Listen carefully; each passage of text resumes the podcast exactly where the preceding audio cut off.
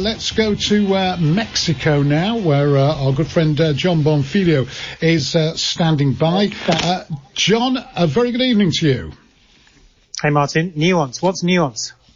Well, precisely. I, will tell you what, having worked on the radio for nearly 100 years, and the number of letters I've had over the years saying, you said this, this and this, uh, and they've got the message completely wrong. Um, my, my understanding of the great British public, as we, which we keep talking about, and Donald Trump, uh, not Donald Trump, Boris Johnson's uh, always going on about the great British public, um, the, you know, even a very straightforward message, sometimes it's very difficult to get through, let alone a nuanced message, but, you know, obviously obviously people have different experiences. Now, tell me what the message is in uh, Mexico, Jon. Uh, are you still all locked down? We're still all locked down, but there is a pathway to being unlocked down. But the pathway is coinciding with a peak in cases and the highest numbers of infections per per day and highest numbers of deaths. Essentially, the deaths. The the president has outlined that what he's calling municipalities of hope um, so areas that don't have any sign of coronavirus can uh, can open as of Monday, and then other uh, other areas, other municipalities can prepare over the course of the next two weeks to fully open up again by the 1st of June, albeit with uh, you know the phrase the phrase de jour, the new normal. Uh, which involves, you know, obviously social distancing and much the same as I think is being suggested in the UK, a kind of traffic light system across different areas by which I guess we'll see further local lockdowns in due course over the course of the, you know, next few weeks and months and, and so on. But hypothetically, uh, yeah, things are opening up and there certainly seems to be a little bit more activity around about the houses, so to speak.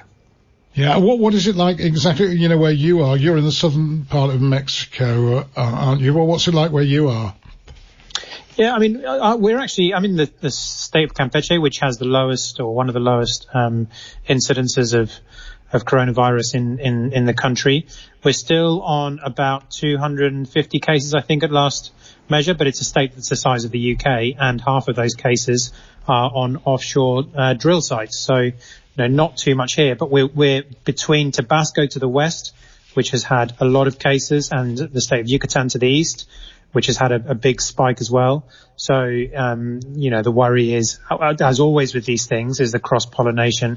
Um, in general, things are quiet here. There's a sort of sense of temperance amongst the, the population. I think people are being fairly respectful of the rules and regulations. I mean, you don't see anybody, you see very few people out on the streets, and when you do see them, you see them moving between A and B, and you see them with a face mask on, etc. Social distancing, etc., is is very much uh, maintained um, and the like. And people really have just kind of taken it in their stride, really, uh, I think. Mind you, I think contextually it's also important to say, which a lot of the health authorities have said here, is that, you know, this region, it's not as though it's never beset by problems. I mean, whether it's hurricanes or dengue or chikungunya. I mean, it, there was a joke before coronavirus that every summer would bring us a new plague. So this just continues yes. that, you know, that line of thought, really.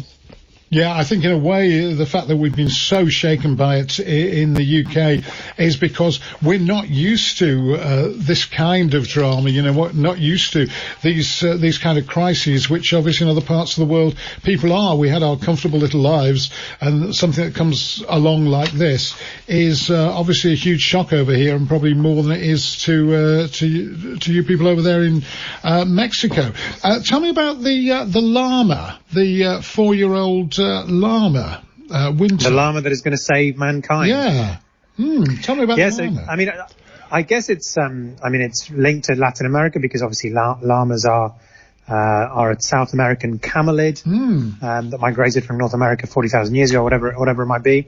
But llamas essentially now are an international item, if you like, and they're used for lots of, for lots of different things. And they're also an incredible research animal. So this llama winter that's been, uh, holed out in a, in a lab in, or not a lab, but in a greenfield outside a lab in Belgium for, for a few years was, um, was tested on by MERS with MERS and SARS in 2016. So well before coronavirus hit, but obviously those two diseases have similarities.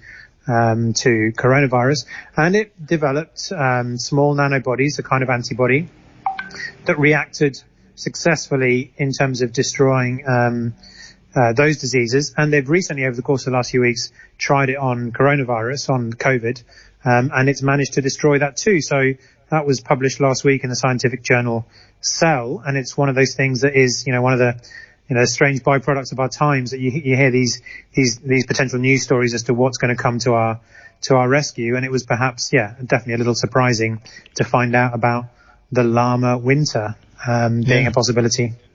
Yeah, well, we're all, you know, we're used to uh, things being tried out on animals over the years. There have been, but, you know, llamas is a new thing. And I, I did read about the fact that they might be the ideal creature for that sort of, uh, for those sort of tests.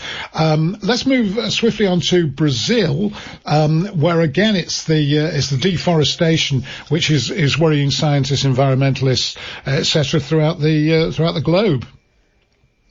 Yeah, and I guess it's no. So, the, the, I mean, the, the brass tacks of this story are that Bolsonaro and Bolsonaro's administration wants to extend the main highway that goes north up through the Amazon.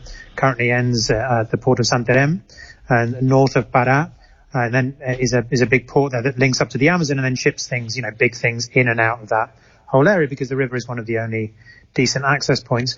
But the projection is to extend it right up uh, through Suriname, through to Suriname, and obviously there's the worries of deforestation, of um, you know indigenous land rights and indigenous abuse that's going to take place um, in that particular context. And actually, I was speaking to people um, today who were saying that this isn't something for the future. People already know that this is projected, so already there is.